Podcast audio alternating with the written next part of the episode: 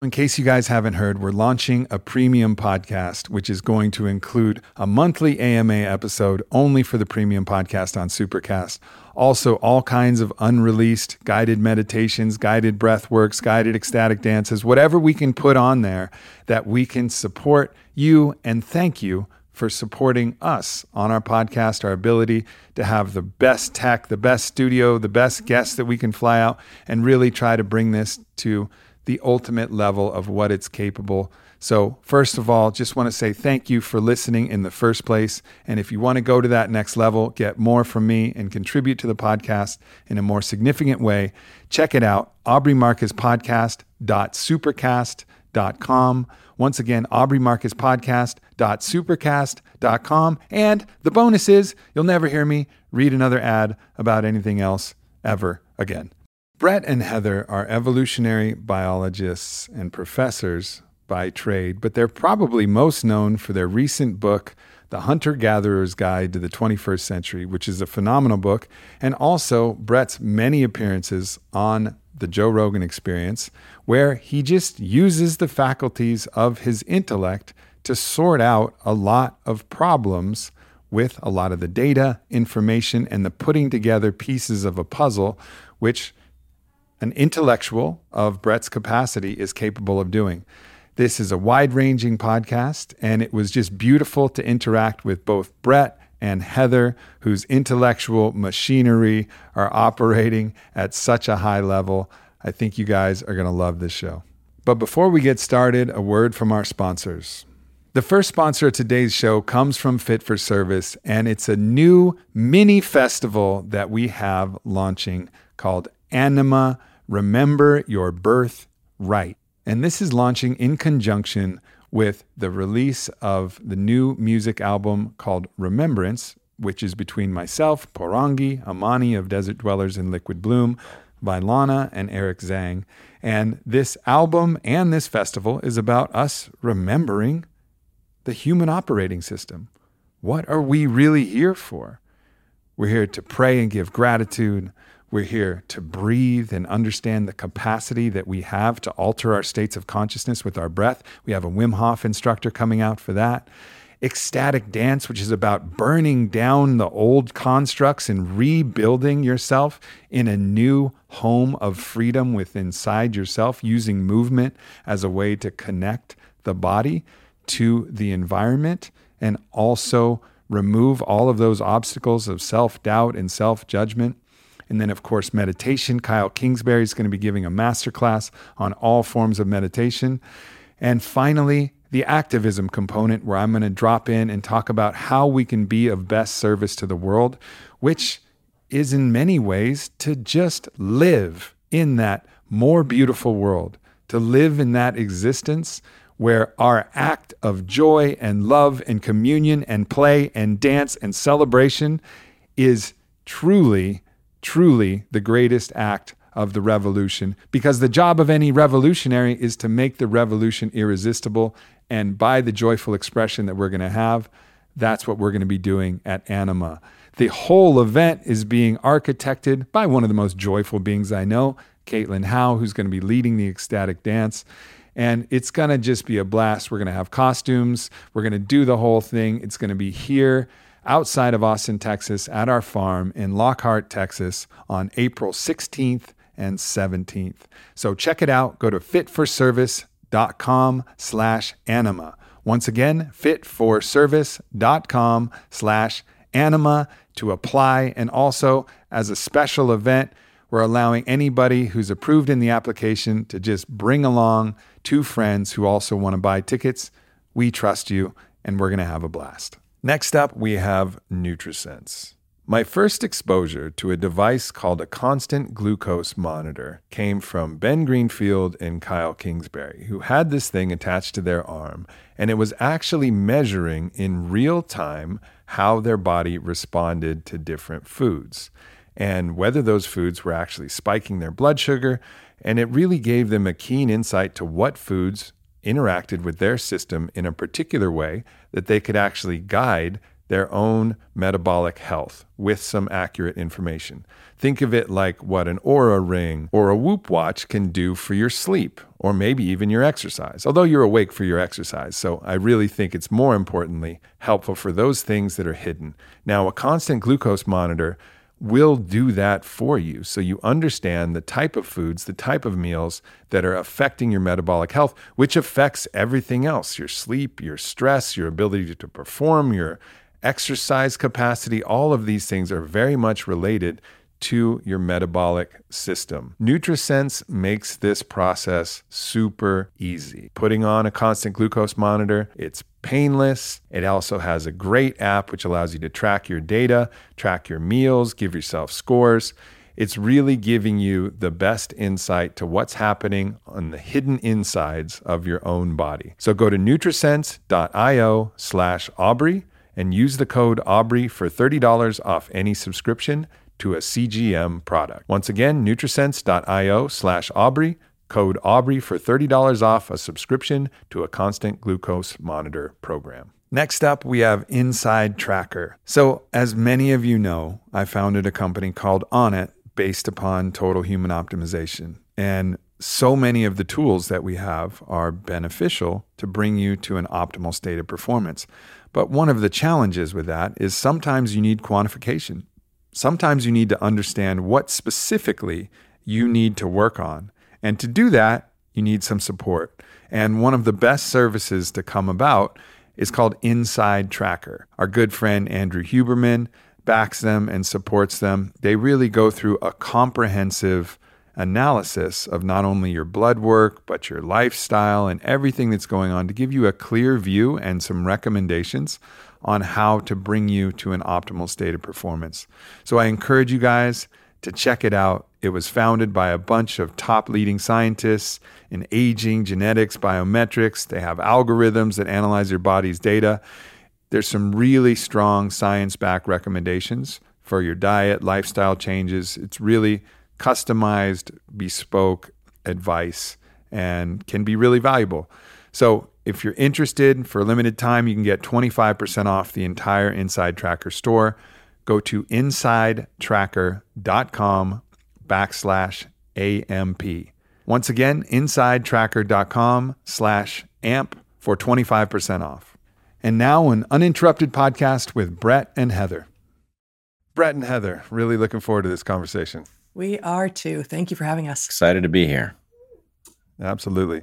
So I wanted to start for, with a quote from your book. And the quote is Our species' pace of change now outstrips our ability to adapt. We are generating problems at a new and accelerating rate, and it is making us sick physically, psychologically, socially, and environmentally.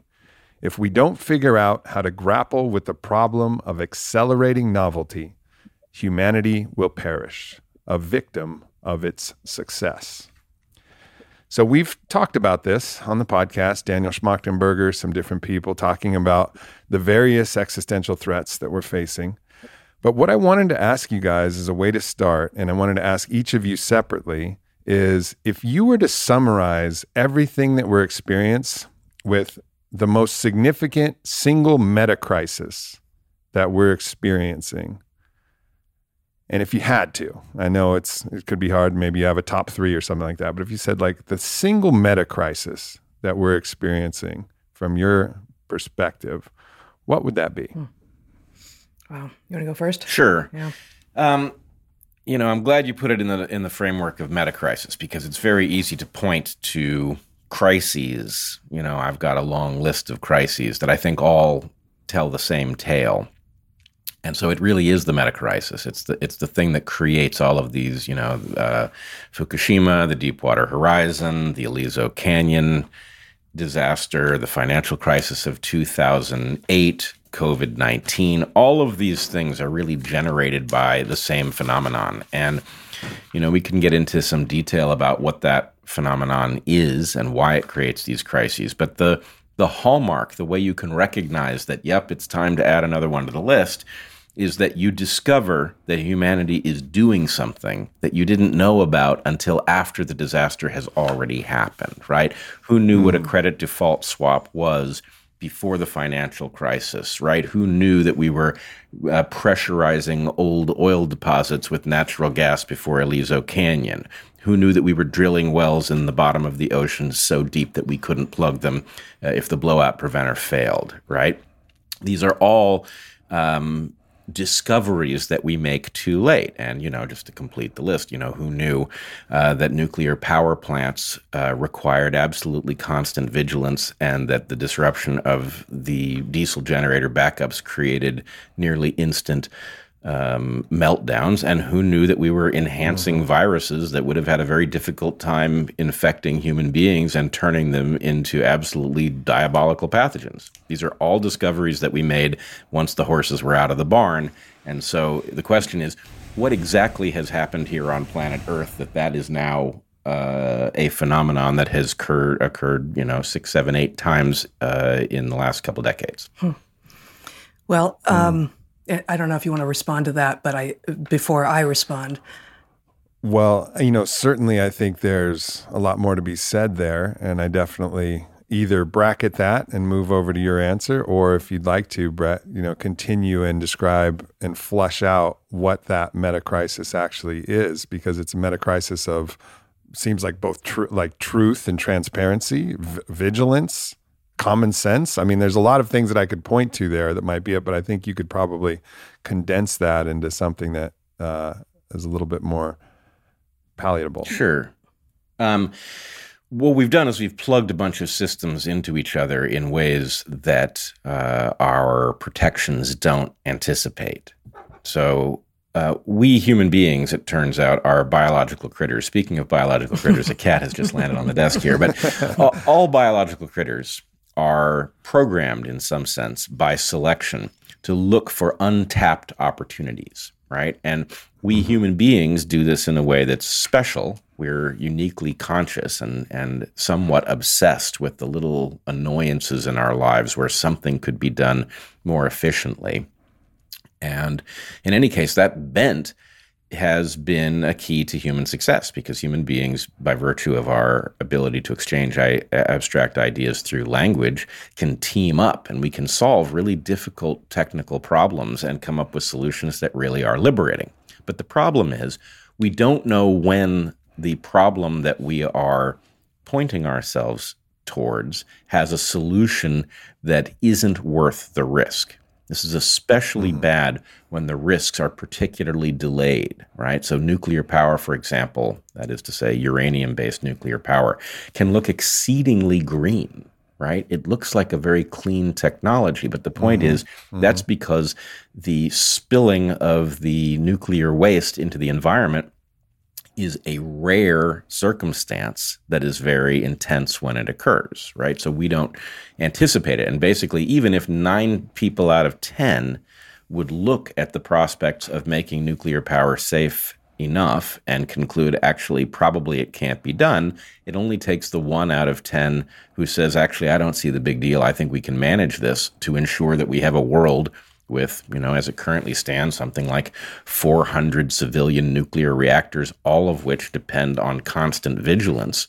And, you know, I, I would point people that that's a that was a harder argument to make a few weeks ago, right? Once sure. the Russians started shooting at the largest reactor in Europe, it became obvious that building such a thing was a vulnerability because effectively what you've done is you've put a nuclear bomb on your own territory waiting for an enemy to decide it's in their interest to blow it up. Now, the Russians were smart mm. enough not to do it in this case, but how long before you run up against an enemy who isn't smart enough? Right, right.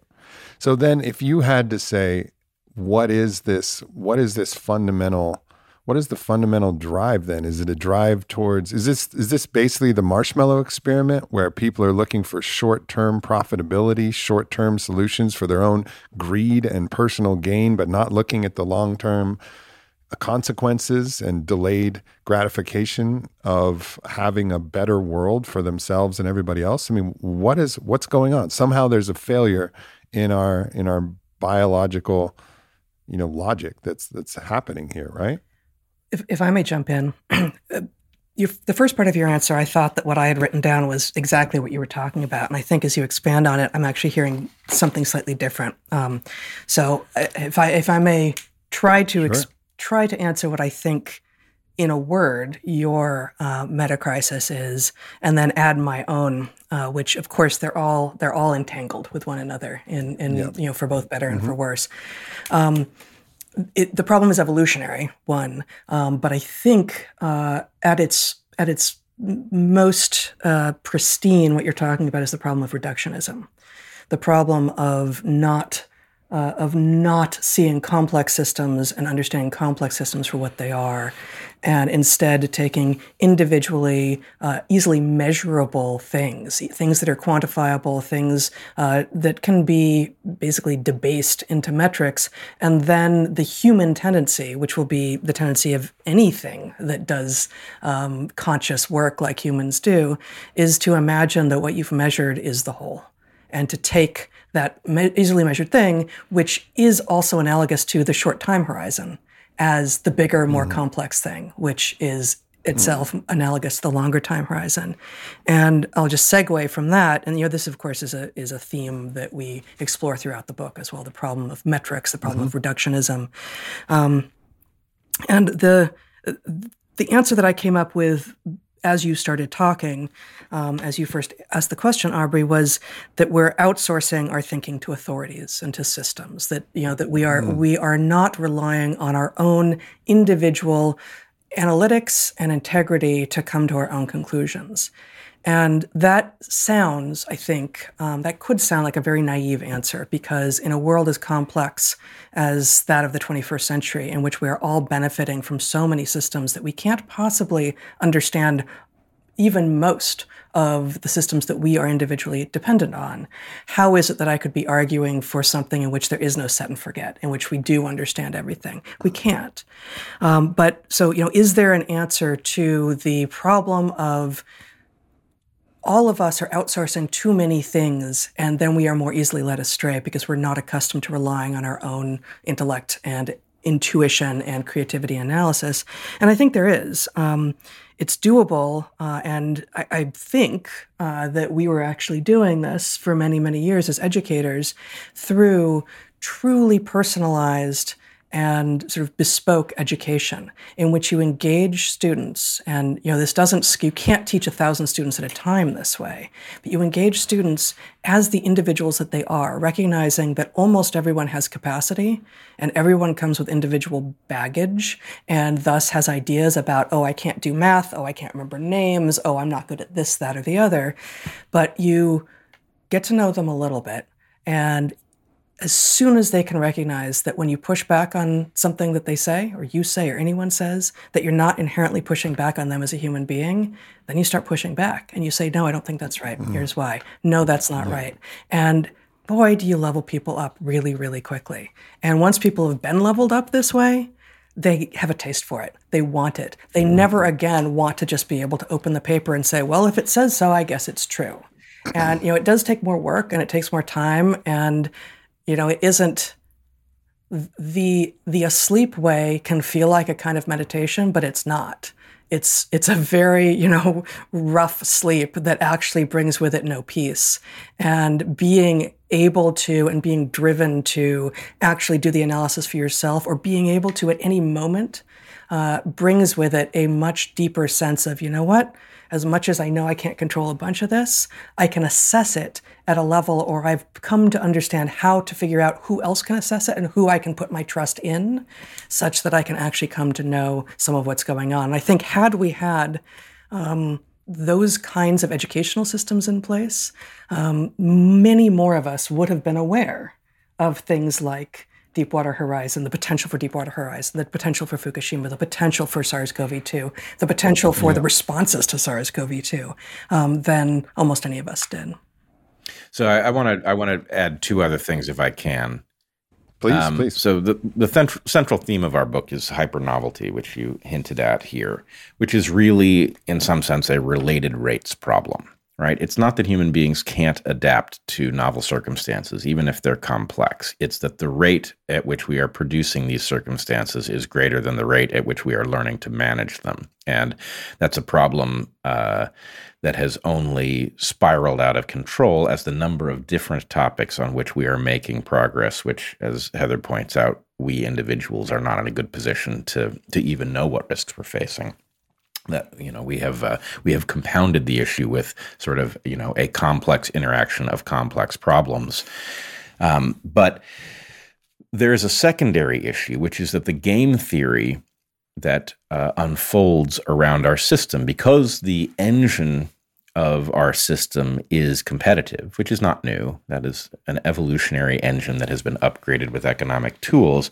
But because that is the engine, what it does is it sets up a situation in which people who can figure out how to profit, even as they put us at risk, tend to be rewarded by the system, even if the risks don't justify uh, the profits that they made. And so what we have is a system in which effectively capture evolves right mm. and so all of the systems that you might use yes I, I can't maybe maybe i don't have the tools to interpret the hazards that surround nuclear power or gain of function research or something like this but i should be able to proxy to somebody who does have those tools. And the problem is when almost anybody that you would proxy to has been captured by a system that has a perverse incentive, then you may do the right thing, which is to say, well, I don't know this topic, but that person does. But if that person is um, blinding themselves to a hazard because that's how they're going to end up with a second home, then that that problem results in us continually facing these self-inflicted wounds.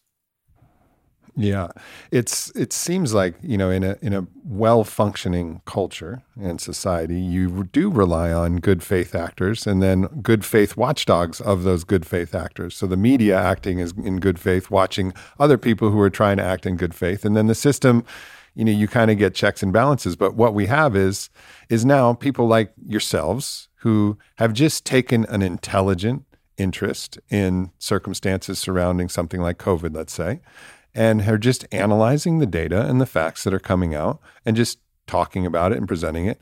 And all of a sudden, you know, you're one of the sanest voices throughout this pandemic, right? And it's like, this shouldn't be the way it, I mean, it, I'm grateful that you guys are doing it, but it's actually hinting at, like you said, this massive dysfunction in both the actors themselves who are just worried about that next election cycle or that next quarterly, you know, finance board meeting release or whatever whatever is that thing is. Everybody's just beholden to the next little milestone and then all of the media and everything is all is all captured as you said by advertisement and the, all of the ways in which all of these things are influenced and so we have a very broken system, which is now putting the onus back on regular individuals who just want to look at things with a sober context to start sounding alarms and raising interest.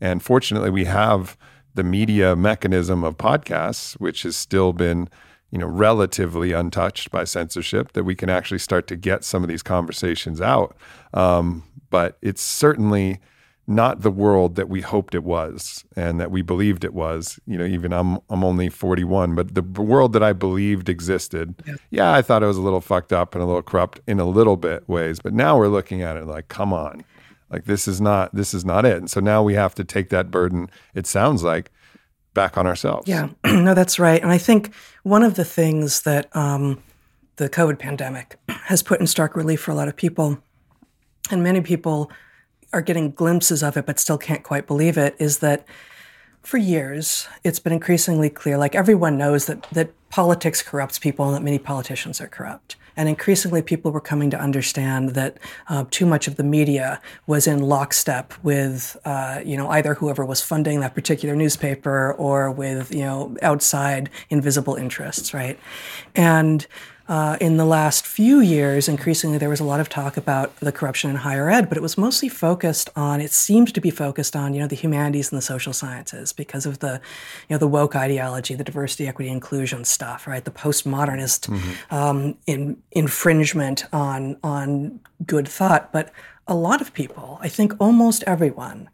Uh, imagined that science, because the scientific method is itself such a mm-hmm. remarkable process, that the people doing science must still be clean, as it were, must still be actually doing science. And as you know, as we've talked about many times in many places, not just on our podcast, in fact, by the mid to late 20th century, at least in the West, and specifically we know the best about the, the US, the funding of science meant that uh, the, the goodies that people are offered once they go into science in order to have a chance of making a name for themselves and having a career and being able to pay their mortgage puts you on a, a track, puts you on a line off of which you cannot veer. And so once you are doing that, once you are playing that game, you are forced to play more of that game. And it involves getting grants uh, from agencies that have their own political bent. And that is not a scientific situation at all, but it's exactly how almost all science is funded at this point. And so part of what we're seeing, you know, the, the, the falling apart of sense making in political space and in media space and in Hollywood space uh, is, is a shame and somewhat understandable to many people. But the idea that it's happening within science for exactly the same kinds of reasons uh, and for for reasons that have been visible to those of us in science since you know we were we were in grad school in the 90s it was visible. You could see it. You could see that many people who were earning degrees were already not asking questions for themselves. Were getting degrees having worked under someone. We're going to then excuse me, um, come to do work that was not particularly novel, that was in keeping with what the granting agencies wanted um, to be asked, and that they would train the next generation exactly the same way. So this is um, not brand new, but is perhaps only in the last couple of years increasingly visible to people not within the framework of science. Uh, it's you yeah. know, it's it's a four alarm emergency though. That that's the you know, yes, we can all talk about what's wrong with the system. People have done that for decades, but I think the point is how wrong is it? And you know, your mm. your point about podcasts makes the case very clearly. Yeah. Should it fall to Heather and me to use our evolutionary toolkit to analyze COVID in real time on podcasts? Does that make sense as a way to navigate uh, a pandemic.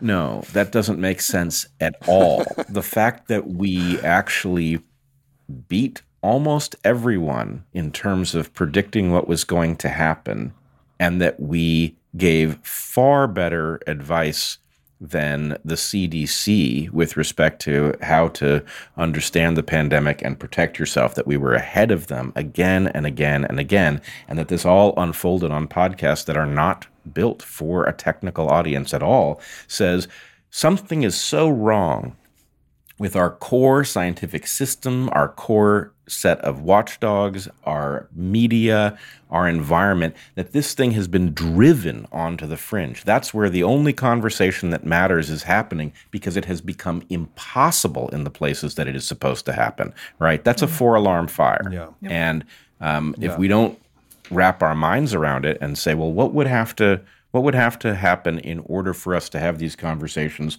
where they should happen? What would have to happen so that the experts stop giving us the inverse of good advice, right? Which is what they did throughout the pandemic. And, you know, it's it's not a it's not a fun question, but uh, far better that we confront it now because the longer we leave it, the worse it gets.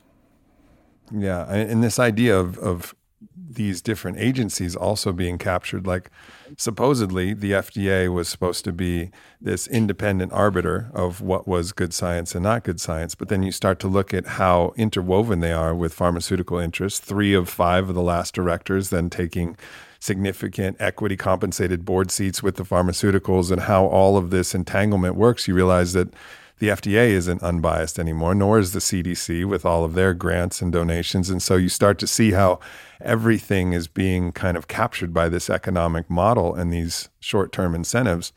And so, as you said, like this really is an incredibly challenging situation with lots of top down psychological techniques and pressure to scapegoat you know any ideas that don't agree with the with the consensus narrative and it's created a very divisive and strange situation where you know finding out actual information and having real conversations without strange words being attached, like right wing conspiracy theorist or Bob, all of these things, you know, Grifter. racist, this, blah, yeah, whatever, whatever it is, all of these words, again, trying to reduce something that's incredibly hyper novel, as you say, a human being, you reduce them to a single tiny little label, and then you think you can explain all of their arguments and the entirety of that human being with this little label.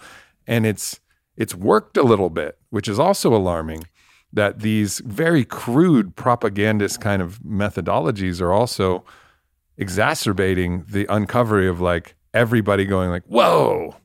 Because that's kind of like you would hope that would happen from a from a population standpoint. Like, whoa, hey, whoa, okay, we get it, we get the game. Yeah. But still, these these psychological mechanisms are still effective. Well, we I think even as individuals, we can both get the game and still fall prey to it. Right? We can understand it analytically and still have the addiction, you know, whatever it is, to to the quick fix, to the quick diagnosis, the quick diagnosis of another human being, if it's another human being on social media, for instance, or the quick fix in the tr- in the form of a pill, which was generated by some public-private partnership between you know academic scientists and and pharmaceutical scientists who were looking not for a cure for something, but for something that can put the symptoms at bay long enough so that you feel good enough so that you'll buy the thing again. So you know the market forces pre uh, you know produce precisely the short-term time horizon that understanding a complex system isn't optimal for. They, they do that, and it is also clear in the examples that you put forward that something, whatever the mechanism, you know, I think it has to have been sophisticated and conscious, but even if it was emergent, something has set about making it expensive to listen to people who are making sense, right? Because if you, you know, if you listen to us, you have to face the question, you know, of are you listening are you listening to grifters? Are you listening to people who are, you know, out of their depth? Are you listening to people who have an axe to grind? What exactly is this? And the answer is no, none of those things actually add up once you get to the material. You can see that it's not true, but you have to get past those stigmas in order to start listening. And, you know, once you get past the stigmas, you can begin to, you know, let's, let, here, here's the, the core. The work of figuring out how we should understand something like COVID and what we should do about it personally is actually easier than you would expect. COVID is incredibly complex, but there's a lot that you can do as you approach the puzzle, diminishing returns being what they are, right? So you could notice first vitamin D, right? And at the point you've, you know, do you need to understand deeply how vitamin D functions and what way it is produced? No, you just need to understand that there is this basic, extremely strong connection between vitamin D deficiency and seasonal illness, right? You need to understand that dietary supplementation is not sufficient for most of us who live in the temperate zones to make enough vitamin D. So we're almost all deficient. And once you realize that, and then you realize there's effectively no risk to vitamin D, then the point is well, the obvious thing to do is to supplement. And the fact that the CDC never bothered to recommend that tells you that the CDC isn't any good at what the CDC is supposed to be good at. so, you know, mm-hmm. now you're in a position to say, well, all right, are there any other, is there any other low hanging fruit? And the answer is, yep, there's a bunch of it. Yeah, that's one thing I think you guys have done a really good job of is is trying to find these things that are just simple enough that people can understand it that'll expose that there's something beyond what they're being told. And vitamin D is I've, heard you guys kind of go back and forth and and talk about the different ones that you thought were really pertinent and that one is is really quite clear. And you know, also issues with masks you know, and how the reversal, recent reversal of those positions and the lifting of these mandates, even though this, you know, COVID 19 is still spreading and all of a sudden they're acknowledging that cloth masks don't really do anything. And meanwhile, if you said that, you know, 18 months ago, you were getting deplatformed for it and fact checked and called a conspiracy theorist and all of this all of this whole nonsense but all of these things are happening and then they're just happening like you're throwing something that feels like it should be this giant crash bang grenade, you know, like when the Navy SEALs go into a house and it's a flash bang and there's a big light and a big explosion. Everybody's like, whoa, now we get it.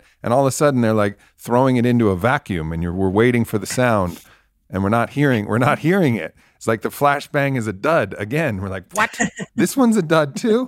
No what way. are the odds, right? You know, what are the Yeah. odds? Well, totally. So it's uh, um, yeah, it's changing though. It feels like it's starting to shift a little bit.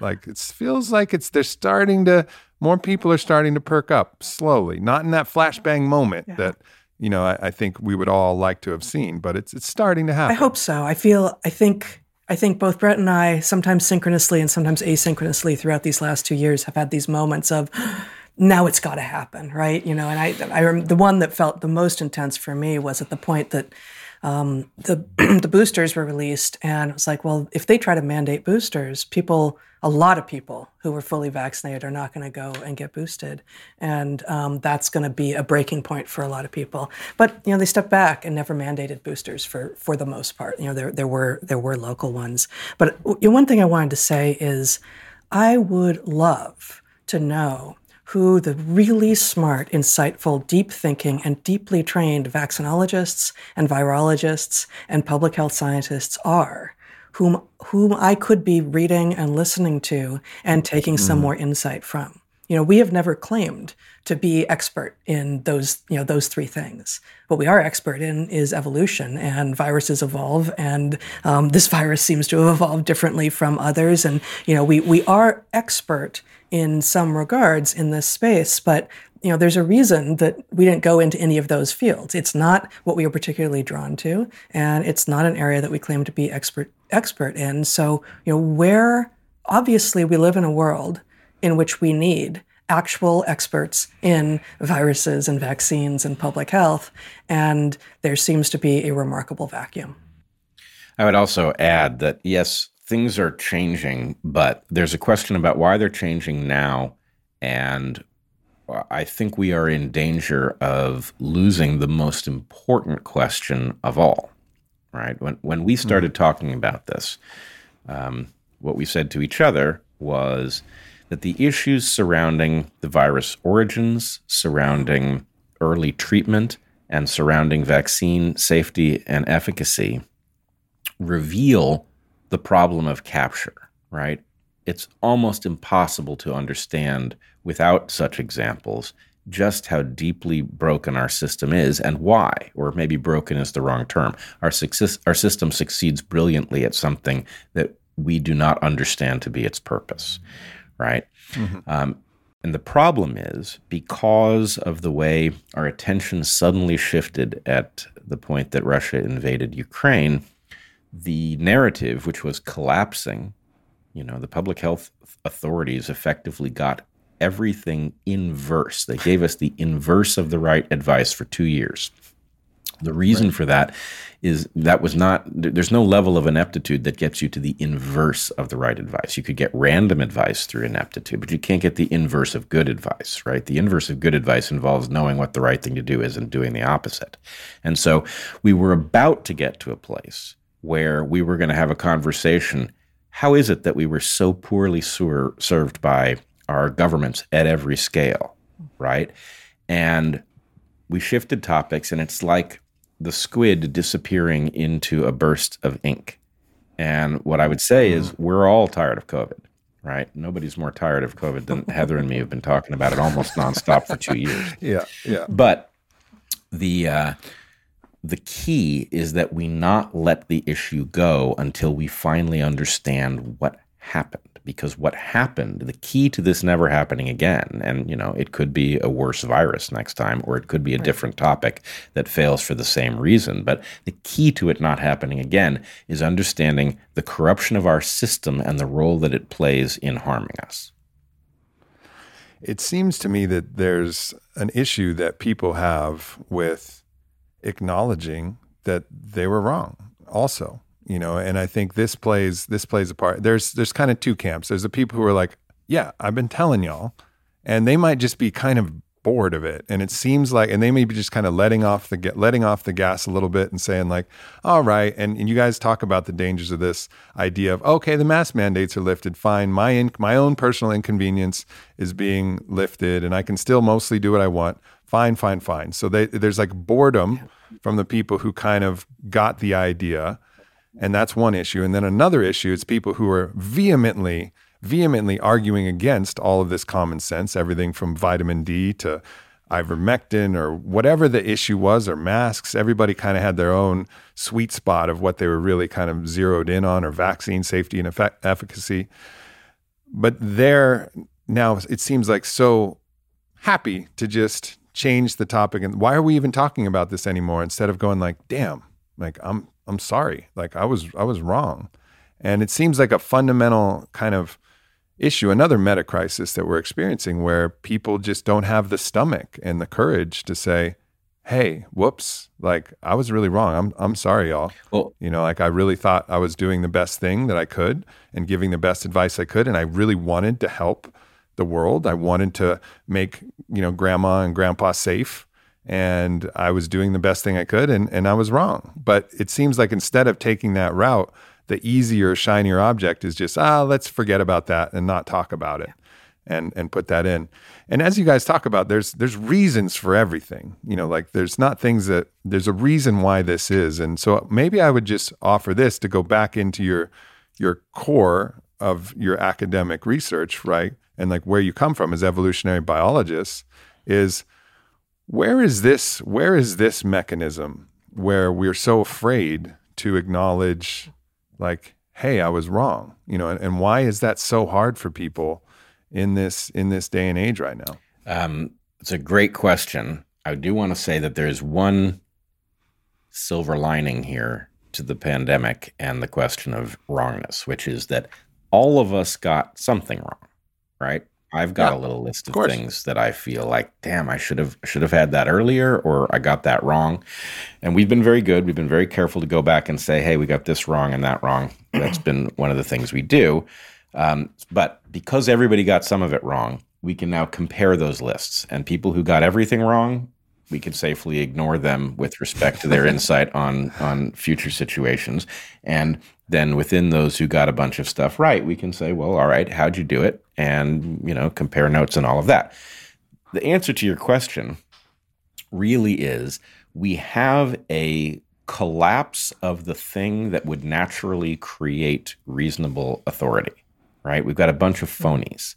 Now, I don't know if they know they're phonies. Presumably, some of them do. Many of them probably do not. But if your track record is you got it all wrong, then of course you don't want to admit that you got something wrong because then the point is, well, what'd you get right? And if you don't have anything to point to, then the answer is, then why are we listening to you and why are we paying you? Right. And why are you on our screens? So, um, so there is, I, I think that the reluctance, all of the honest brokers uh, you will find are not afraid to talk about what they got wrong because they don't have everything uh-huh. to lose in it. Uh-huh. In fact, reflects well on them. And it is certainly the case that for an honest audience, hearing somebody say, you know what? I got hydroxychloroquine wrong. I assumed it didn't work because that's what I was told by people I believed, and then it turned out that it did, right? To hear that, okay, it says your model wasn't good enough to spot the error, but it says that when you do spot it, you don't, you know, pretend, right? So that actually elevates you. Unless you do that, you know, topic after topic and you're always getting it wrong, when you get things wrong rarely and you correct it, the point is the audience actually increases its trust in you, so it's good. And so the answer to your question then is isn't it interesting that there is this avoidance of uh, that analysis? Doesn't that suggest that basically you have, uh, you know, a, a, whole cadre of experts who aren't experts at all, and therefore they must avoid that question because it reflects very badly on them? I'm I'm reminded of a story we tell in the book. Um, the book, which is uh, for those who haven't read it, it has almost nothing to do with COVID. In fact, we submitted the first complete draft just as COVID was beginning to emerge into people's consciousness in the world, and um, excuse me, early March of 2020.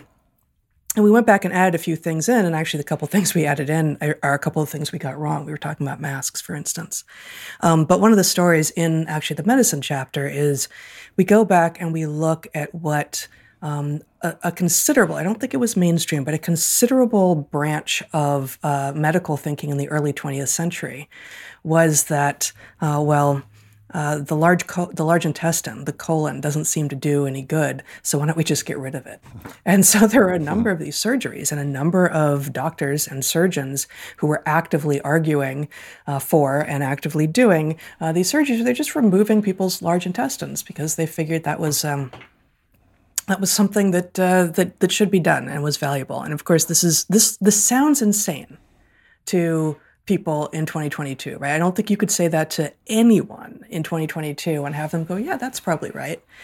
But what we don't get from that story is what did it feel like to live then?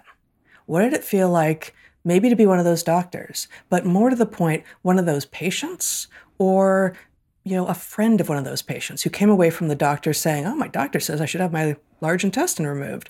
What does the friend at the coffee shop say? What does he think? And you know, that's that's the world we've been living in for the last 2 years. We've been getting advice from people who, as it turns out, either have no idea what they're doing or are actively misinforming us.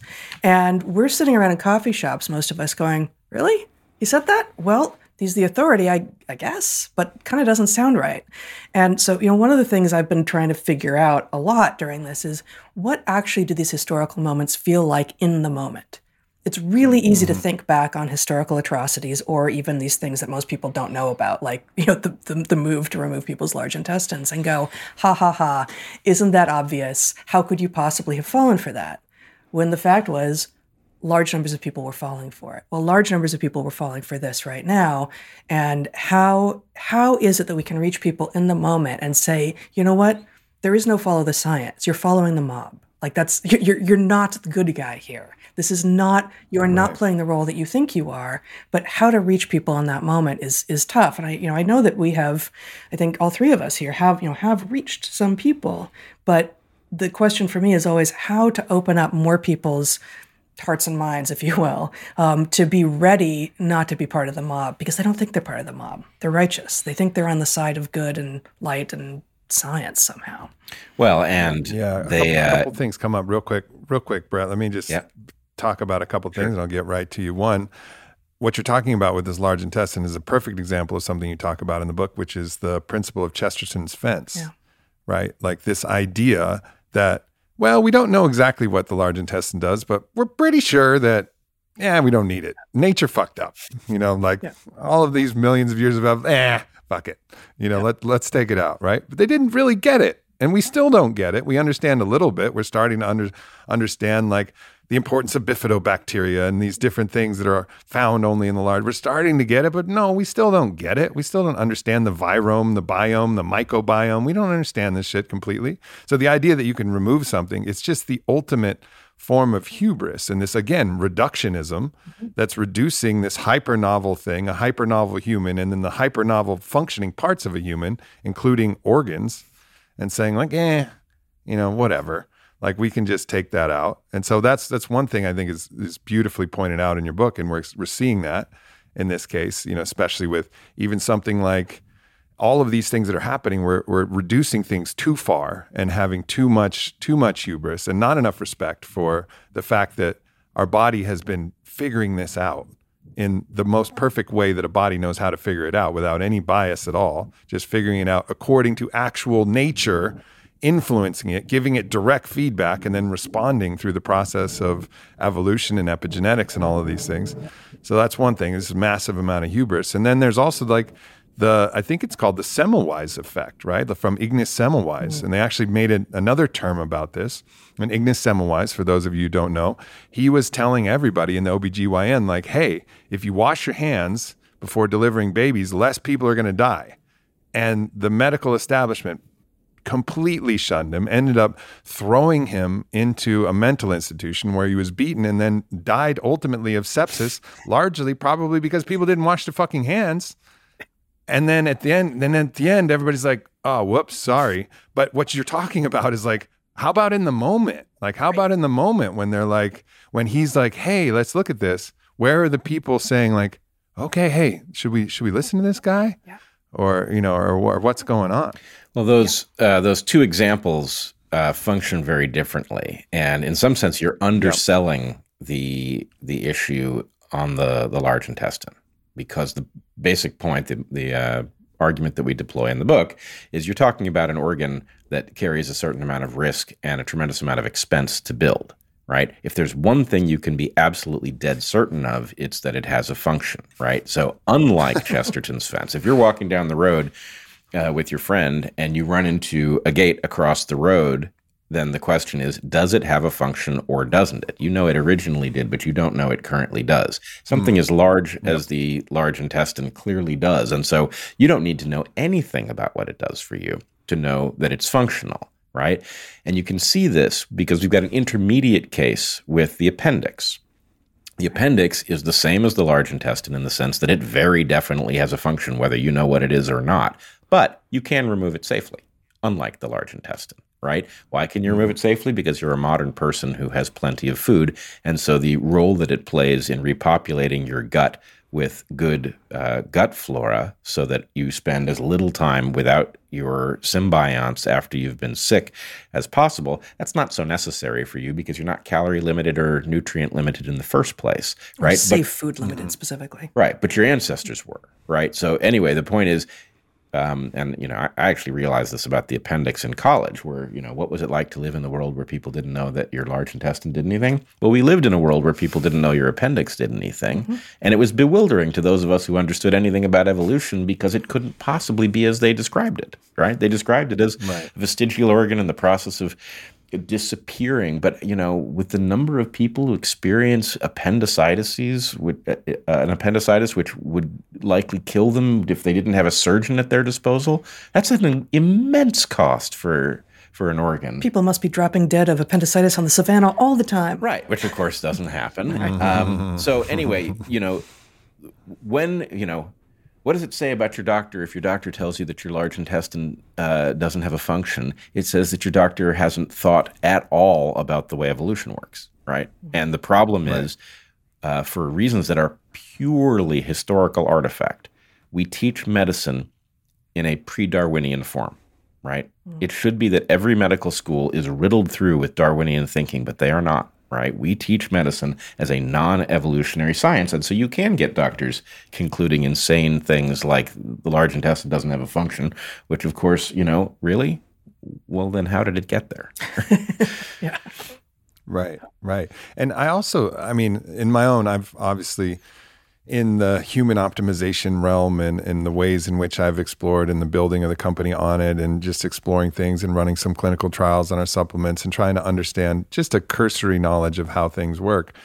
I also, and also my own explorations in psychedelic medicine and the understanding that energy is a real thing, that all of these people who were talking about chi and talking about prana, you know, weren't just completely woo woo nonsense idiots for thousands of years. Like there's something really there, and I've felt it, and I have a gnosis. I have a gnosis of these things, and it makes me then also wonder.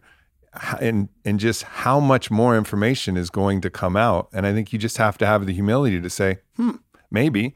So I don't really know. You know, I'm not deep into the science of water and how water could be alive or structured in these different ways, but I can watch my cats, and I know my cats like water that's freshly coming out of the faucet a lot more than water that's stale in a bowl and there and there's something about that that makes me wonder like maybe they know something about water maybe they know something about the energy of it maybe they know something about the energy of food and we can't just register it on all of our machines quite yet but maybe we should just open our mind to the possibility that there's going to be an overlay of an entire different systematic way that we look at everything that we intake. And and let's see. You know, let's see what let's see what ultimately happens. Let's start to put probes in and start to have some humility about, huh, maybe there's more to it. Maybe even with all of this debate about veganism or carnivore or whatever, maybe that's also a little reductionist. And we could start looking at the actual life force energy of the food that we're having that isn't easily measured in you know grams of protein and grams of fat and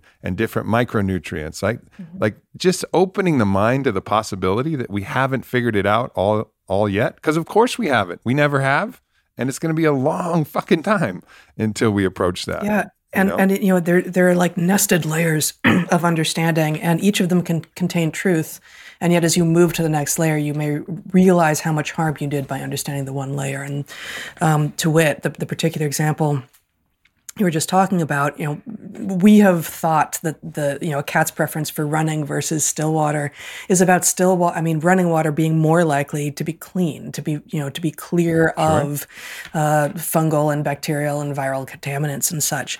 And that may be it, and there may well be more. Um, but you know the germ theory mm-hmm. of disease from which that understanding emerges is absolutely you know has saved so many lives and is so important and antibiotics which emerge from the germ theory of disease is so freaking important at so many levels yep. and it was i don't know the eight the 1980s or 90s before the idea that actually we contain multitudes you know at a microbiome level came to be understood and we still don't know we still don't know exactly as you say, but we have come to understand that actually just killing it all off is not going to be an, a successful approach to being a human. Yeah. And it was, again, the hubris of thinking, ah, we got it. Germ theory of disease, antibiotics. We are there. Like we have arrived. We know what it is to know. And like, really? Uh-huh. Can you just can you try to go back in history and imagine what it was to be at any of these other points, and rather sure. than reading that as, oh, aren't we so smart now that we have that to look back on and laugh at those foolish people? It's like, no, we're, we're them too. And there will be people in the future yeah. who look back on us. And are you sure you want to be part of the one who's who's so certain now? Are you sure? Because if you're that certain, you're probably wrong. We also need to be open to the way things actually work, right? Mm. And very often there's a simple explanation for something that may not be in the place that we're prone to look at it, but it, it may also not be something very fancy that we don't have the technology to understand yet either. If I can give a, hmm. an example or two, this example is a little bit grotesque, but it's funny enough to, to be worthwhile. Um, I did my first research gig in Jamaica, and there were all of these Jamaican kids who used to follow me around because I was from elsewhere and I had interesting stories to tell about what the rest of the world was like. And anyway, I got hiccups one day, and the Jamaican said, "Oh, we got a cure for this. Oh, this is going to be good." um, and the cure involved you had to get a, a loogie on your tongue and then spit it into your hand, and then you took your finger and you took some of it and you painted an X on your forehead. Okay. Works beautifully, right? Every time, never misses, right? Now, what they don't tell you is that the drawing the X on your forehead has nothing to do with it. You can stop at the point that you've put the loogie in your hand because that's the thing that does it. It's the exercising of this muscle that gets things firing in the right direction again. Uh, the point is, so they just have a little flirt somebody was just laughing at the oh, end. Oh, right. They knew that that no, works, and they were like, "They're like, what a joke! Look, We're going to get this person to put that loogie on their face. On, ex- exactly, exactly. But you know, it's so it's so delightful. This is a perfectly mundane explanation, but there's a feint built into the instruction set. Um, but you know, we could take something like. Um, you know, back when we were kids, there was a, a, period in which I kid you not, the New York Times and everybody else was busy discussing whether or not talking to your plants actually helped them grow. And it turns out it does, right? And so there was speculation about the CO2 that you were exhaling. Was that good for your plant?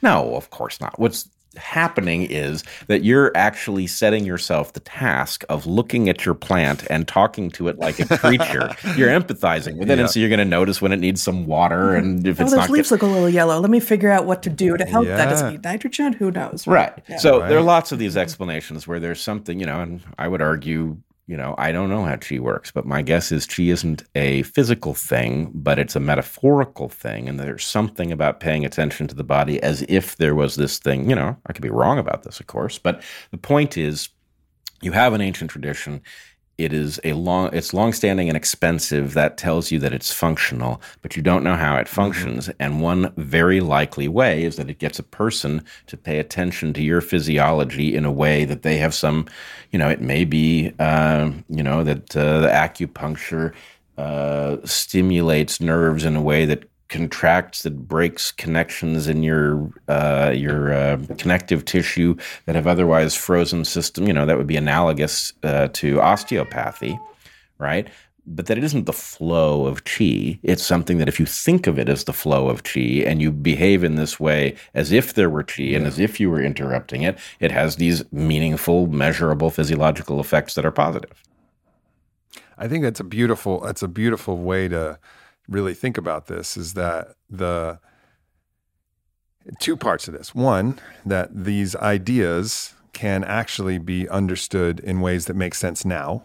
And also just taking the premise that they've existed for a reason, that they're expensive in time and, and occupation of the mind. They're expensive. They've existed for some adaptive reason. And so let's just take that as like the, the principal thesis of which we're going to operate and then understand how it might work. But also, even in your language, just the open mindedness to, yeah, maybe they were actually saying the exact thing. And we you know it's just it it requires both. Like yeah let's understand it to the best of our abilities right now.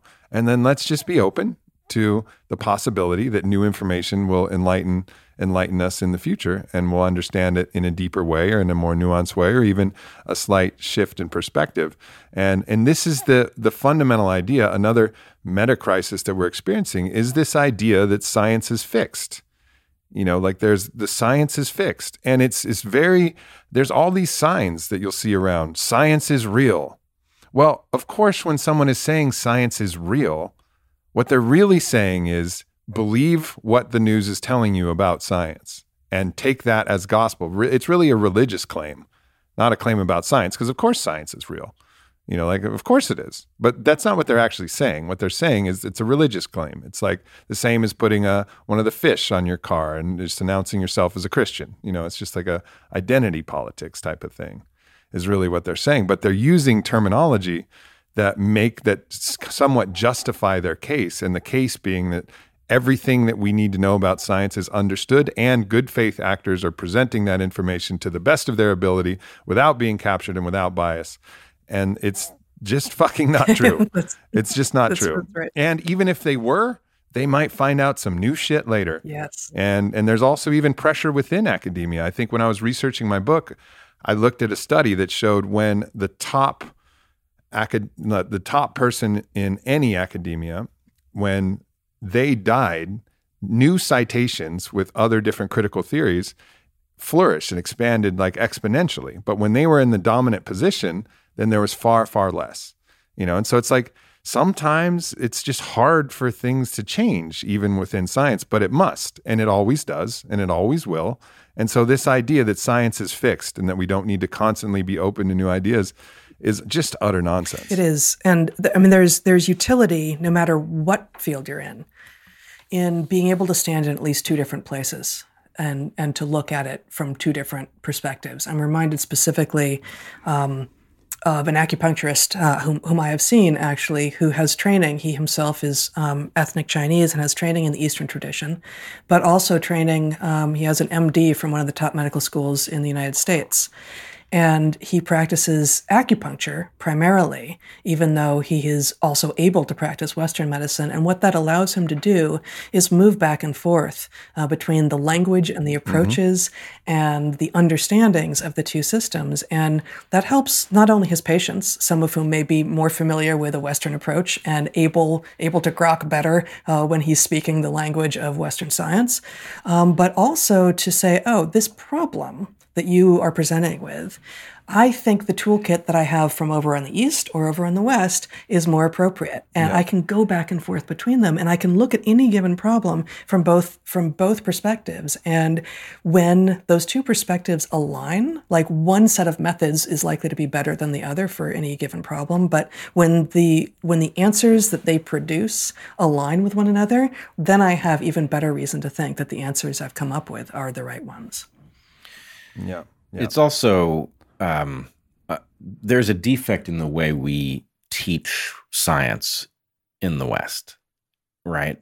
Almost every scientist you talk to will um, be of a mindset that their their practice of science is a faithless practice, right? And they are confused into thinking that what they know of their field is factual. And the answer is it is the pursuit of factual knowledge. It is the pursuit of a reduction in the amount of faith that is the core of science. But if you look at even a textbook from when we were in college and you look at what it says about biology, right? The textbook is not accurate, right? It describes cells, for example, as like a bag of fluid in which these various important compounds diffuse around. And of course, there are some that do, but there's also a whole system of microtubules and molecular motors that take things from one place to another. You know, the textbook says that a gene is the sequence that goes from a start codon to a stop codon and then it makes a single product. We now know that you may get an average of five edits to the thing between the start and the stop codon, and that there's a whole system of logic there. And so the point is if, as a scientist, you look at what you think you know and you say, that is actually a stand in for what we will ultimately know. Hmm. It's not a it's yeah. not an arbitrary stand in. Hopefully it's true. Hopefully it's not false. Yeah. Hopefully it's crude and it can be refined rather than being wrong, which is all too often what it actually turns out to be. Mm-hmm. But the very just the simple recognition that what I know is a model and that there is something real and that what I'm trying to do is push the model closer to the real, right? And that that is an increasingly difficult process, but that I'm inherently somewhere midstream within it, right? Just even just reminding yourself of that is the key to not being blinded by the textbook, right? Uh, it's amazing how frequently the textbook has trained because the picture is so clear and makes so much sense. It's trained you to believe something that isn't even real. And that what, what you just yeah. said is the assumption at the basis of all science, which is there is an objective reality out there. And the scientific method is the best route we've found, wildly inefficient though it is, to getting ever and ever more close to that reality. That's not to say that we will ever get there fully or that we will know when we have gotten there. And that's that's the hubris of the current moment of any current moment no matter what moment you live in. You assume you're there. Like this feels like we know more than we did therefore we must have arrived.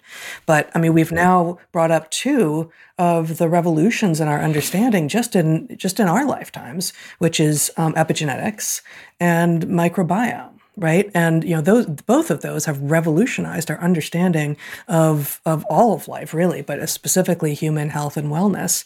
And I'm sure there are many, many more, but those are just two that we happen to have ended up talking about here. And at the point, so you know, even at the point that you were young and you know that we were teenagers, we're a bit older than you, um, there was no one talking about these things right? It seemed yeah, it was a yeah, much indeed. more static understanding of what you know yes okay evolution sure but once you're sort of an adult and your cells are doing what they're doing you're, you're kind of there. It's like oh actually you're not you're not just one being. You're all of these other bacterial beings as well. And oh by the way the editing and the methylation and you know all of these things that happens at every gene in almost every tissue of your body at all points throughout your life that's also true even though your genome is what your genome is. Like you're yes you're born with it and yes your your your gametes your eggs or sperm have something that is static but all of the possible ways that it can be presented and can um, can manifest is very much an active process. Yeah for sure. Here's another interesting phenomenon that's happening. That same person and I'm making a generalization, and this generalization may be true in the specific or not. But in this generalization that I'm that I'm imagining, at the very least, the person with the science is real bumper sticker then is also going to be the most radical proponent of the pregnant man emoji existing on the iPhone.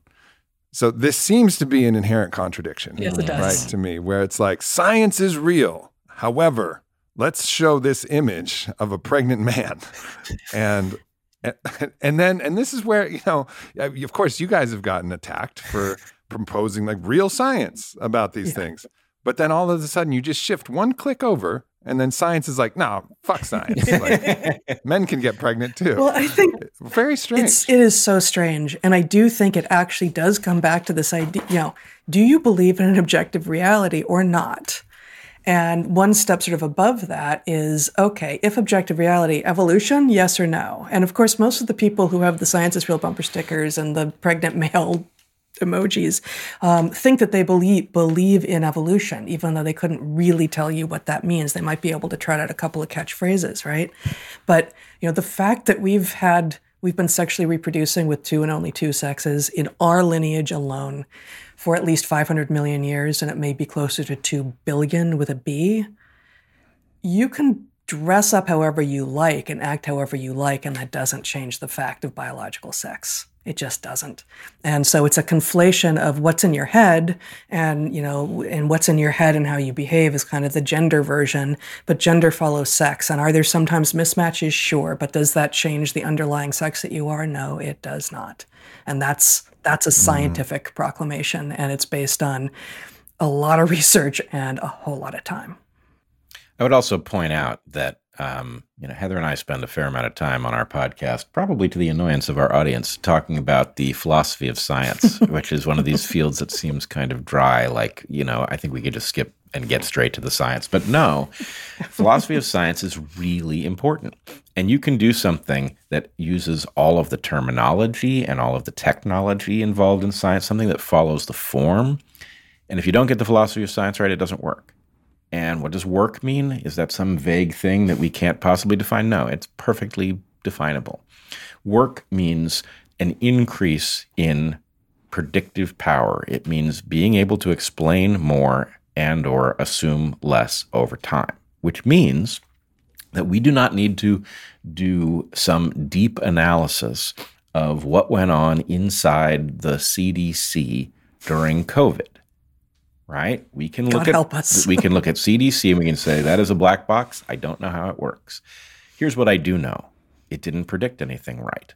Okay? Is it in a position to tell those of us who did predict things correctly to follow the science and to instruct others that they must listen to the CDC and not to those of us who predicted right? No, because what I mean, look, one of two things has to be true. Either what's in that particular black box called CDC isn't science, and that's why it didn't predict anything correctly, or it's science so badly done that it doesn't make any progress, right? Mm-hmm. So, anyway, if people just simply, you know, in, in thinking about this, science is not what the thing looks like, right? Science can be, you know, uh, a grubby person with no degree in the hills who gets the philosophy part right and can predict things about the world based on their observations, you know, over time. And the person in the lab coat with the glassware and the jargon may not be doing science. They just look like it, right? Well, that, that's perfectly consistent with what we know. The person, the unspecified geographically, culturally, temporally person in the hills you know, their their life may depend on them being able to actively predict whether this mm-hmm. rocky soil or this sandy soil is more likely to produce the plants that will feed the family from this seed versus this seed. And you know, whether or not they have the names that Western science has given to those species doesn't matter, and whether or not they um, know exactly when the solstice or the equinox is doesn't matter, so long as they can accurately and with hopefully ever better precision, but most importantly, accurately, understand seasonal change, predict what the weather is meaning about what's going to happen next, and observe and repeat and observe and hone the predictions about whether or not, you know, seed A grows better in the sandy or rocky or loamy or clayey soil, right? And whereas the person in the lab coat, in the modern environment, given that it's about getting grants and the grants are about political you know political things rather than actually how good are you at predicting uh, your ability to actually do good predictive science may have nothing to do with whether or not you're able to pay your mortgage and you know that tells yeah. you that the incentives are exactly aligned the wrong way. The guy in the hills trying to grow something out of hard scrabble soil in order to feed his family, his life depends on it. He's going to get it right, or else he's not, and we're not going to hear any more from him. The scientists who don't get yeah. it right, we hear a lot more from them because of the way the systems are set up now. Yeah, I hope my affection for the guy in the hills is is clear. Not not only do I like the grubby guy in the hills, but I've been the grubby guy in the hills. So, indeed, I mean, we're in a world now though where it's almost like this elitism towards all of the all of the sciences, social sciences alike. Like to be to have a philosophy you need to have whatever credentials a philosopher has. To do science, you need to have all of these credentials to do science. All of these things we're just saying, oh, well, how dare you even say that or even to talk about to talk about anything to do with race you must be participating in that race you can't look from a meta perspective and then offer your own analysis everything is like we're excluding it's this exclusionary model of who can talk about what based upon the credentials they have, which of course sometimes is effective. If the system is working correctly, then these people should be the best of us. But oftentimes they're not only potentially captured, but also potentially entrained in a system that is actually incorrect. And so their entrainment is actually preventing them from reliably getting to the better answer. And so, but we don't, we completely disregard that. And anybody without a medical degree, like that, like that, I think that b- bubble has kind of burst a little bit now, but there's still this appeal to this elitist, elitist kind of idea of, okay, you have the right to talk about this, but everybody else doesn't. And, and I think it's time to really democratize thinking again and say like, okay, let's go back. Let's go back to the old, you know, the old academy here and let's just let's just talk about things. Let's make things make sense. How about that? How about we can all sense make? I'll give everybody right now a fucking fucking master's degree in, in making sense. Go for it. Now can we all talk, please? Yeah. Well, what you've, I mean, what you've got to do is you've got to purge the system, whatever fraction of the system it is that you want to have that discussion in, of the perverse incentives. If you get the corruption out, then it almost doesn't matter where you start. People will get smarter over time, hmm. right? The corruption prevents that process from happening. And um, we are unfortunately in a jaw dropping moment in which that corruption has taken over essentially every institution. And so people's normal instinct to defer to the experts is now being used against them, right? Those experts are not experts. They say things that are not the result of analysis. And it is so reliable that um, people, if you follow the experts, you will do the wrong thing because the experts are either phony. So how do we do this? How well, how do we do this? How do we how do we change? How do we turn out? Because we know now, and I think hopefully we've done a reasonable job establishing the system must change. Right? There's problems with the system. System must change, and it's and the stakes are fucking high, highest highest they've ever been. Yep. So how do we participate in this revolution of the system? What what can we do? And what can the people that we elect do potentially, you know, to solve this problem? Well, the first, so you know, we have a problem at the election level, and this is, um, I don't want to get too deep in the weeds here, but this is why uh, the Unity 2020 proposal was what it was. We have a system that basically trains you in corruption before you get to power right? You have to demonstrate that you're highly capable of being corrupted before you have any power. And so it should not be a surprise to us that our system is riddled through with uh, people, whether they're happy about it or not. Some of them may be reluctant about being corrupt, but they're good at it, right? Um, so we need to get people into those positions who will actually tell us what we need to know rather than what we want to hear, who will do the right thing, even if it is not the thing that advances their personal cause. Um, that is important. Scientifically speaking, we could look now at the people who did have, you know, a single prediction doesn't do it, but a track record of predicting the future. And we could say, you know what? Uh, Peter McCullough has done an excellent job throughout COVID. He's been way ahead of the so called other authorities. Let's go to him and let's say, look, to the extent that X, Y, or Z impinges on the functioning of the heart, what do you see? Right? What are your concerns? Mm-hmm. What do you think we're more worried about than we need to be? And who else do you trust? Right? You could do that. And then you could say, okay, as far as vaccines go, well, Robert Malone is the inventor of this technology, himself vaccinated and vaccine injured. He is telling us that these vaccines are not ready for prime time. My term has been they are prototypes. Here's the thing mm-hmm. I would not be inclined to take a vaccine that Robert Malone hasn't looked at and said this one is based on sound science and the likelihood that it is more beneficial to you than it is harmful uh, is is high. Right mm-hmm. now, the problem is that in these cases we have one or a couple people in a position to play that role. But that is far better than nobody.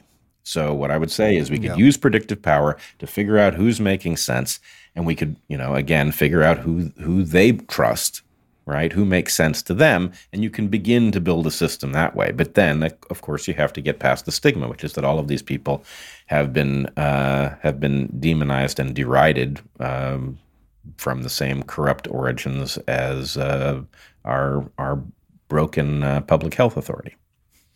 And then to get past the stigma, though, we still have to then deal with the the capture and the corruption of our media, which is then driving the narratives that are stigmatizing individuals. Like it was really shocking to me when I brought up the issue of the Canadian truckers, right? And the trucker convoy.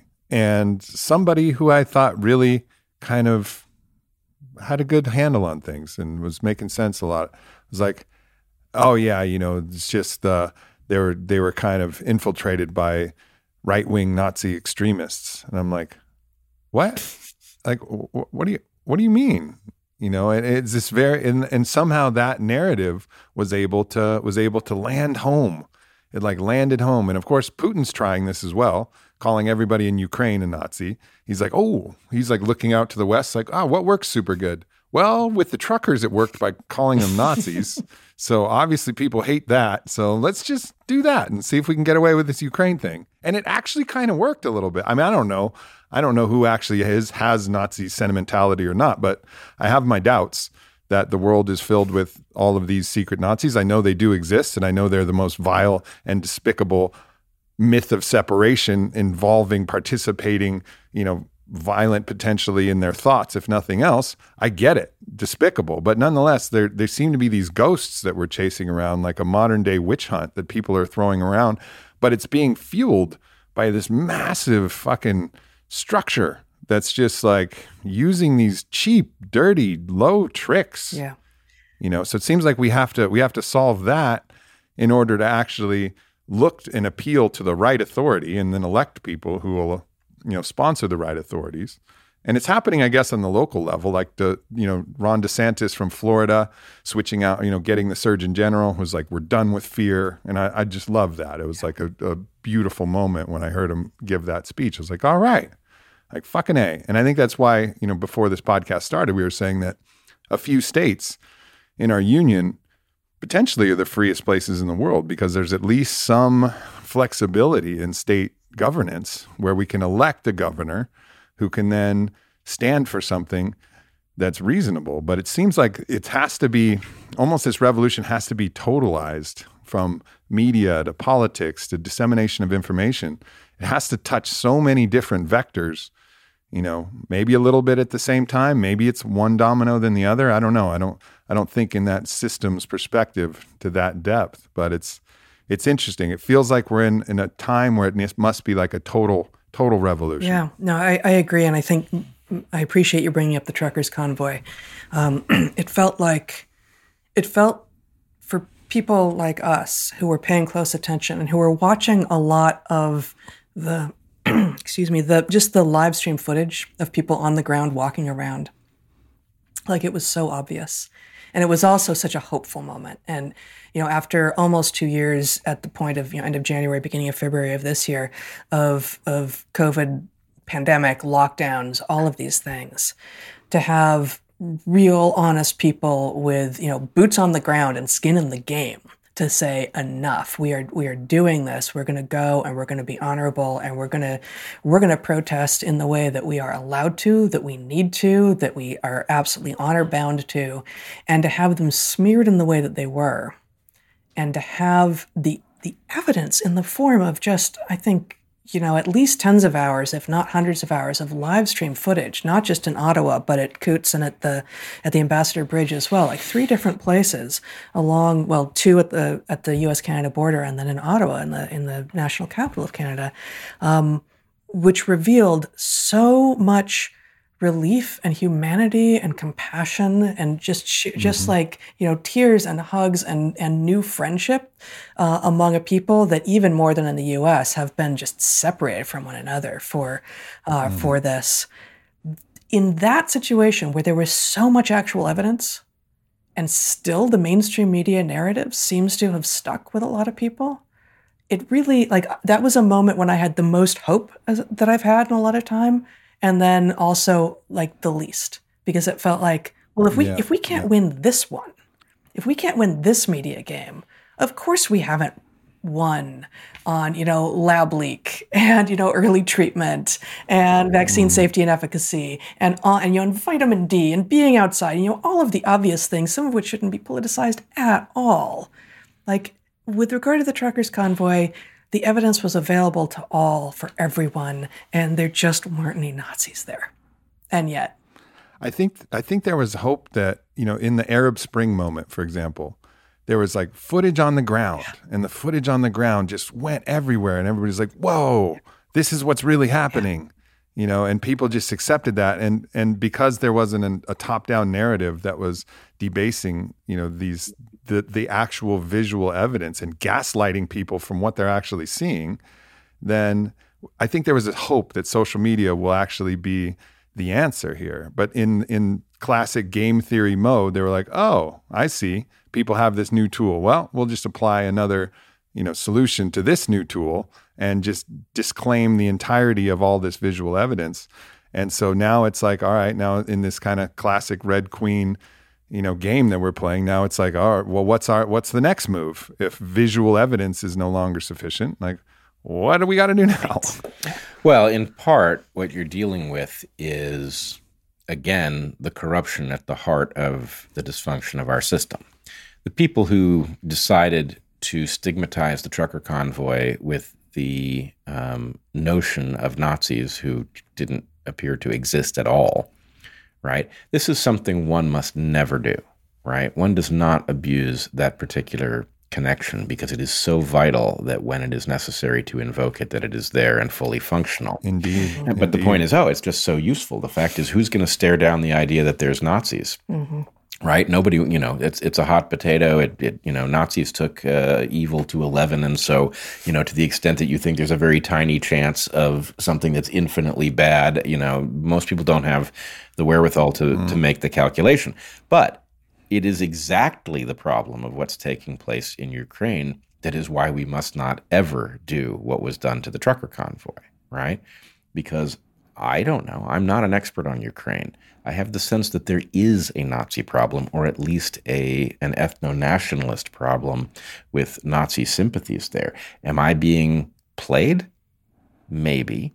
I'm certainly not in a good position to know, but I need sure. to be able to separate the fact that my recent experience, knowing that I was being played in the trucker convoy situation, is not then predisposing me to miss the fact that there is actually something uh, going on inside of Ukraine, which is that there are sympathies which have persisted there, which are very dangerous, and um, you know they may you know, and they may be abused by by Putin because it's the same useful thing, but it may be predicated on something in this case rather than fiction. Right. It's an it's it's a useful excuse yeah. regardless of whether or not it's based on zero or something. Yeah. And the based on zero or something is nearly impossible to tease out given the information environment we're in.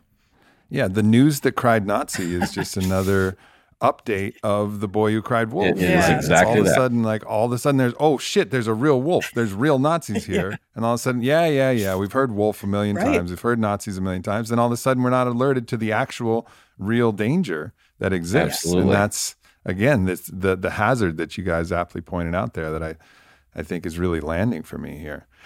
So as we kind of we're kind of wrapping towards the end, there's a bunch of other stuff that I would love to talk to you guys about, but I think one of the things that I wanted to kind of wrap up with is it seems that humans have a very potent ability to adapt to serious threats that happen. And whether this is a volcano that erupted or whether this is the, I think there was the, and I don't know what you think about this theory, but the genetic bottleneck theory where there's volcanoes erupting and plant life was dying and then people were forced to go to the coast and the, the clever of the cleverest of them and the most social of them banded together and were able to survive on the coastlines fishing and through these difficult situations. And you see it in other examples, even in, you know, Sebastian Junger's tribe, he gives a lot of examples of the blitzkrieg and bombs are falling and shit's going. And then there's this emergent thing that happens both in culture, potentially epigenetically. Things come, adaptation comes from stress. And we're now reaching a point of escalating stress. So if you were going to paint the potential, the potential for a case for optimism that built in to who we are is something else is going to emerge and be called forth by the dangers that we're experiencing that is going to be, you know, hyper evolution in in in kind of preparation for and in response to the hyper threat level that we're experiencing. Do you think that that's a viable case for optimism to say like, all right, we inherently have this ability to have something emerge that's greater than what would normally be possible based on acute existential threat like we're facing? 100%. Um, in fact, the way uh, we describe this around our dinner table and sometimes on our podcast is that um, one has to pass through what we call an adaptive valley to get to a mm-hmm. higher peak. So the fact that things are very, very bad is not inherently an indicator that they're only going to get worse. It may be that we have to go through this phase to get somewhere. The problem is that the exact thing you point to, the tendency of human beings to put aside their differences and to to be their best selves in crisis is under threat from a propaganda environment that misleads us as to what the challenge actually is. Right? And so we are in some sense in, in a phase of history in which you would expect tremendously high levels of unity and camaraderie based on the seriousness of what we face. And instead, what we find is polarization, which is the exact opposite of what you would see, mm-hmm. right? It's what you mm-hmm. see when somebody is manipulating you in order to do their bidding at expense to you. Mm-hmm. And um, what I would say is, I hope that people will re- retain enough focus leaving COVID to learn the lesson of it rather than to embrace the relief of changing the topic. Because if you can see what happened during COVID, if you can see who was demonized, who had predictive power, and then you could say, well, what does it say about the system that was in charge of our well being? And how did that system get upside down, which is really what it was, right? It gave us the inverse mm-hmm. of good advice. How could that possibly have happened? If you answer that question, and you continue to follow the thread, you will encounter the real problem, which is that we have a basic corrupt mode that is now structuring our governance, right? That has to end if we are to move forward.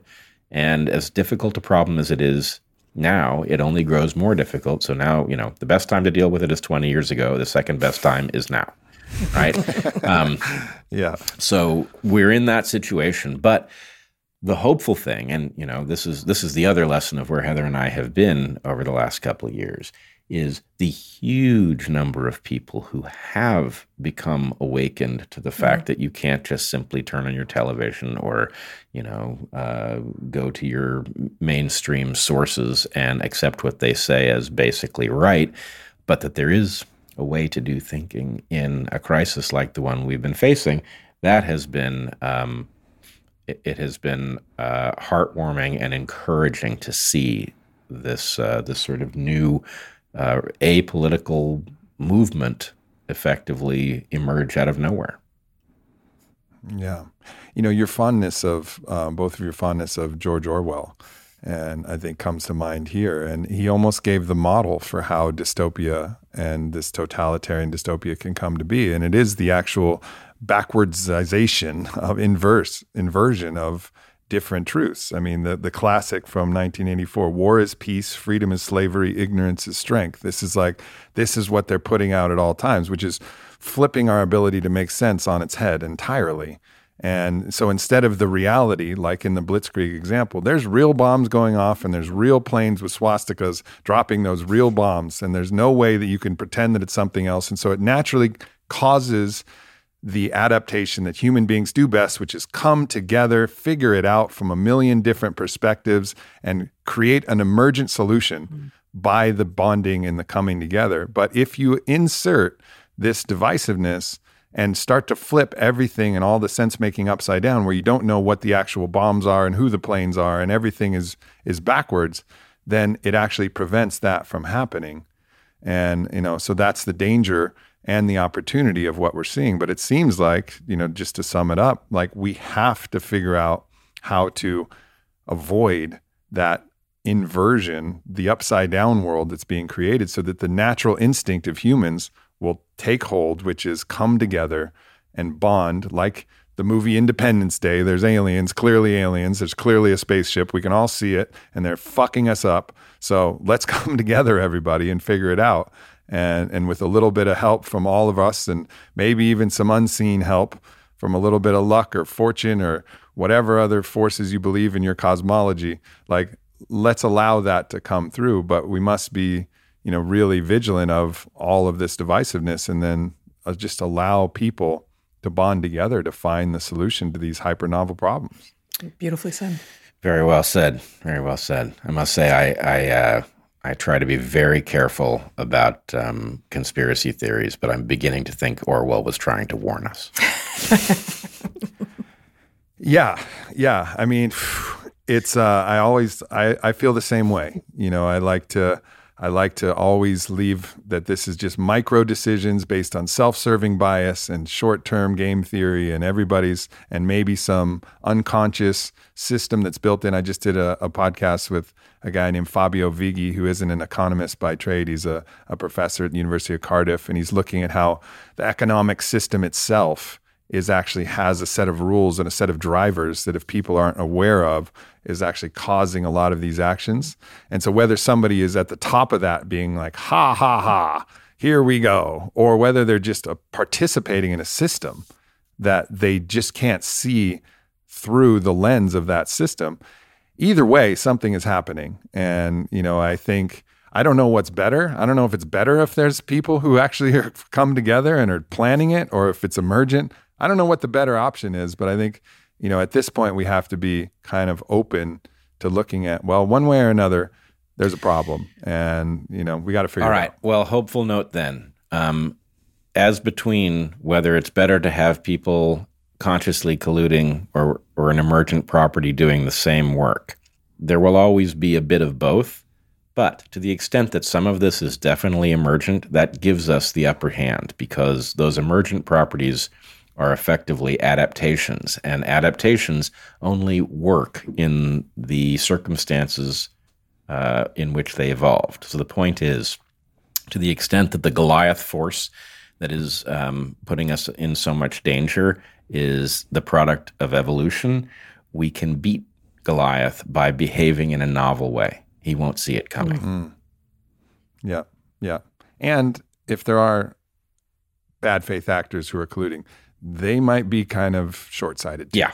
you know that that also that also could be true. So let's end let's end with this thread of optimism before we go down another rabbit hole, leaving people completely without hope.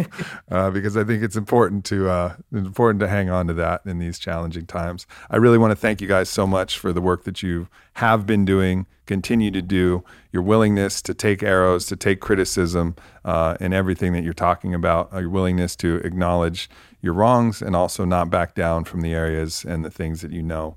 And uh, I think this is an important model for how we can all behave better and help support each other through these challenging times. Well, thank you for that. It's really been a pleasure. It sure has. Yeah, it has.